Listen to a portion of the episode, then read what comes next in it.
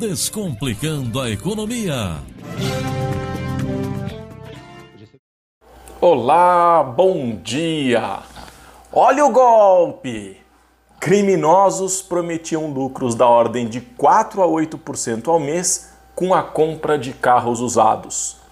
Juliana Paz, Murilo Rosa e Luiz Fabiano foram alguns dos famosos que caíram no conto do vigário e se deram mal.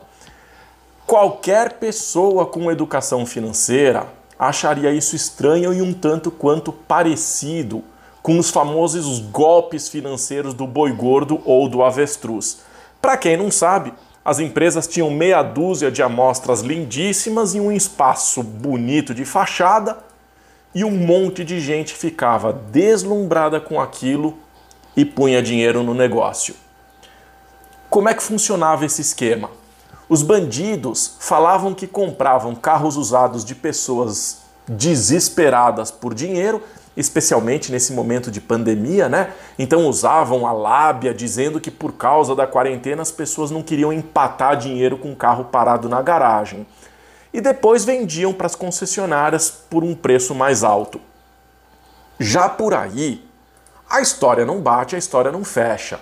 Por que motivo a concessionária compraria carros no momento de desespero pela venda de usados. As pessoas iam procurar as concessionárias direto, não faz o menor sentido ter essa intermediação. De qualquer forma, as pessoas acreditavam e davam dinheiro para os bandidos. No começo, eles iam enganando mais e mais pessoas e com o dinheiro que eles recebiam, ficavam com uma parte e outra parte davam para os primeiros que entravam no jogo. Com isso, as pessoas achavam que o negócio era sério. Só que é, não existe tanto bobalhão espalhado por aí, né? Uma hora iam perceber que não tinha nada de compra e venda de carro e em algum momento essa pirâmide financeira ia desmoronar. Nessas de chamar um, chamar o outro para poder ganhar dinheiro, é que surgiram os famosos. Mas eles foram tão ludibriados quanto qualquer outro não famoso. Só que virou notícia, porque parece que a Juliana Paz e o Murilo Rosa perderam quase meio milhão de reais. Cada um, né? O Luiz Fabiano, ex-jogador de futebol, perdeu quase 300 mil. Outras vítimas do mesmo golpe perderam valores próximos a 100 mil. Dá para imaginar quanto dinheiro os estelionatários não roubaram? A parte boa disso é que os famosos não se acovardaram e deram a cara para bater. Óbvio, é uma pena terem entrado numa dessas, mas ficam aí os meus parabéns por não terem se envergonhado da besteira que fizeram, porque isso acaba servindo de alerta para muita gente que acaba os acompanhando, especialmente nas redes sociais.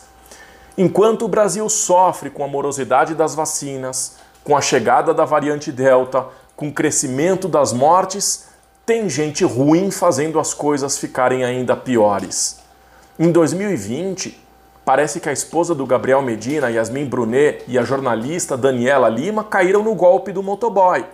A cantora Ludmilla caiu num outro golpe. A mãe da Luciana Jimenez perdeu uns 30 mil reais, teve que vender o carro para pagar isso.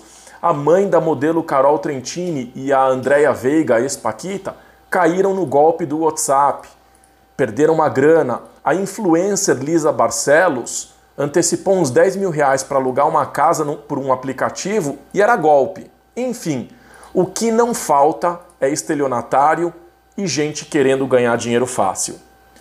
Para quem trabalha duro, sabe como a grana não vem fácil. Então, cuidado com o que você vê, cuidado com as propostas tentadoras, cuidado com aquilo que você faz na internet. Desconfie na hora de investir, na hora de vender algum produto usado por aplicativo. Sabe, não queira dar uma de esperto sem analisar a sua contraparte na negociação. Não dá para sair por aí transferindo dinheiro na empolgação. Já não basta toda a violência nas ruas, toda a corrupção, sonegação que são marcas registradas do Brasil, toda a insegurança jurídica que o país tem para os negócios a gente ainda tem que engolir essa. O aumento nos golpes. É de doer. Desejo uma ótima semana e até o próximo quadro.